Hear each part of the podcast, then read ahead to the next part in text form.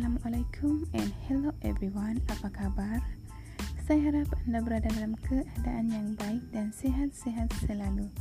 Baiklah, terlebih dahulu saya akan memperkenalkan diri saya. Nama saya Nur Azlina binti Suaib, nombor metrik 140798. Saya ulang, nama saya Nur Azlina binti Suaib, nombor metrik 140798.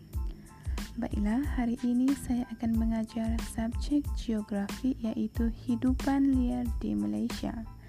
Hidupan liar bermaksud spesies haiwan liar atau burung sama ada dilindungi sepenuhnya atau dilindungi, vertebrata atau invertebrata, hidup atau mati, matang atau tidak matang dan sama ada boleh dijinakkan atau dibiarkan dalam kurungan atau tidak dipetik daripada Akta Pemeliharaan Hidupan Liar 2010.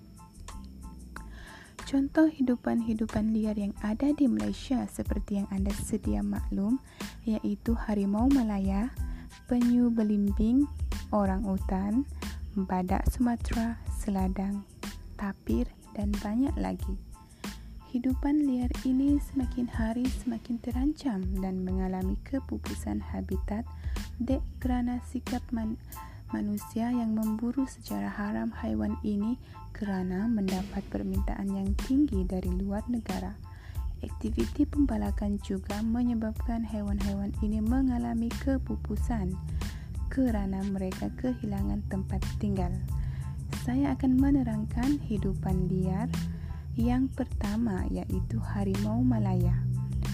Harimau Malaya atau nama saintifiknya iaitu Pantre, eh, Panthera tigris.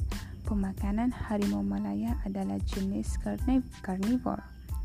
Jangka hayat haiwan ini adalah 15 hingga 26 tahun. Anggaran populasi kurang daripada 200 ekor.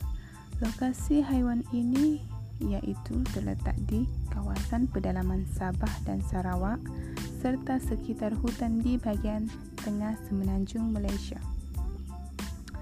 Baiklah, saya akan menerangkan hidupan liar yang lain secara terperinci dari segi pemakanan, jangka hayat, anggaran populasi dan lokasi hidupan liar ini di kelas yang seterusnya. Saya harap anda berada dalam keadaan yang selamat walau di mana jua anda berada. Jangan lupa untuk terus amalkan SOP, basuh tangan, jaga jarak anda apabila keluar rumah. Jangan lupa pakai mask dan hand sanitizer. Semoga COVID-19 ini berakhir dan kita dapat bersua kembali seperti sedia kala. Itu sahaja daripada saya. Sekian, terima kasih.